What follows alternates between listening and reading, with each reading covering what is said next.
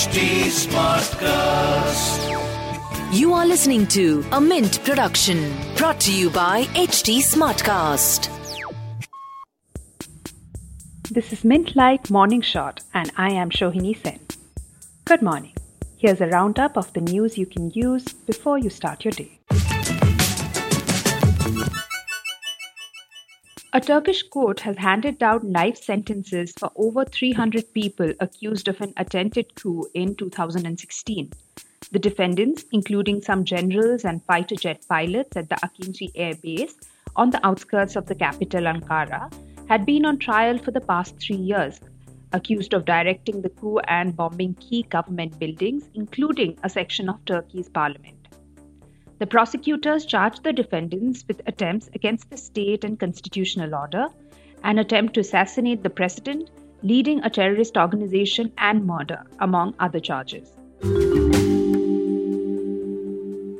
Attracting criticism, US President Donald Trump pardoned his former national security advisor Michael Flynn. Flynn was being prosecuted for over a year on charges of lying to the FBI. The pardon, political analysts believe, is part of Trump's attempt to undo the results of a Russia investigation that shadowed his administration and yielded criminal charges against a half dozen associates. Earlier in July, Trump had pardoned the sentence of yet another associate, Roger Stone, days before he was to report to prison. Incidentally, Flynn himself had twice admitted guilt before reversing his statement. Flynn had acknowledged lying during an FBI interview by saying that he had not discussed with the Russian diplomat Sergei Kislyak sanctions that the outgoing Obama administration had just been imposed on Russia for election interference.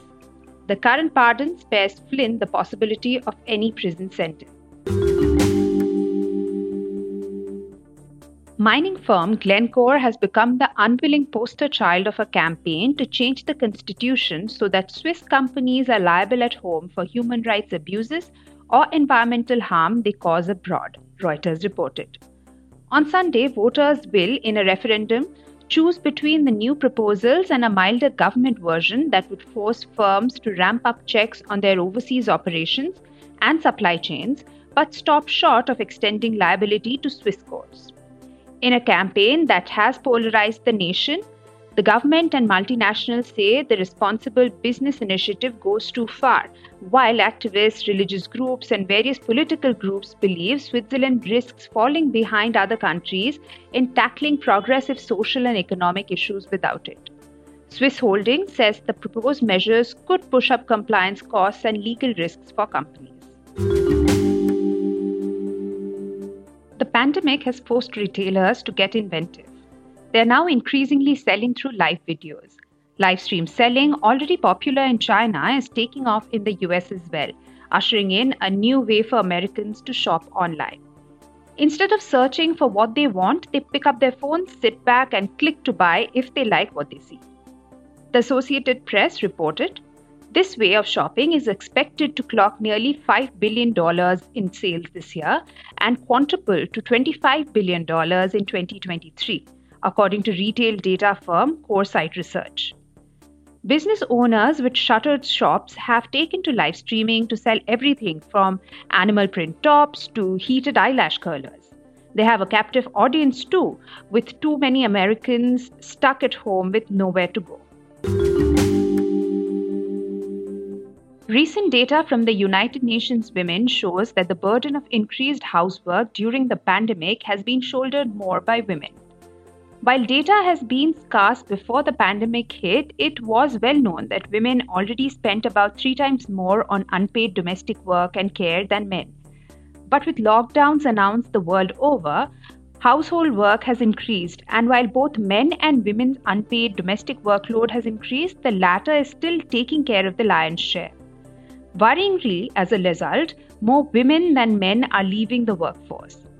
The economic fallout, including loss of jobs and livelihood, is expected to push millions of additional people into extreme poverty, and women and girls stand to be the hardest hit.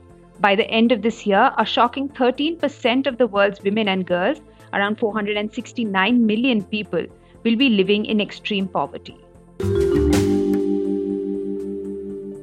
According to a new report by corruption watchdog Transparency International, India has the highest bribery rate in Asia and the most number of people who use personal connections to access public services. It is based on a survey with a sample size of 2000 done during June and July this year. The report, Global Corruption Barometer Asia, found that nearly 50% of those who paid bribes were asked to, while 32% of those who used personal connections said they would not receive the service otherwise. Of those surveyed, 89% think government corruption is a big problem, 18% offered bribes in exchange for votes, and 11% experienced extortion or know someone who has.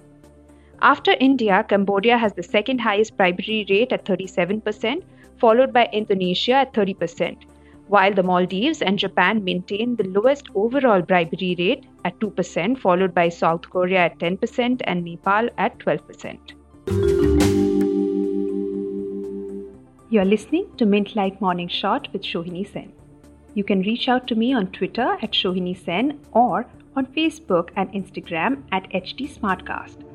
And to listen to more such podcasts, do log on to htsmartcast.com. This was a Mint production brought to you by HT Smartcast. HT Smartcast.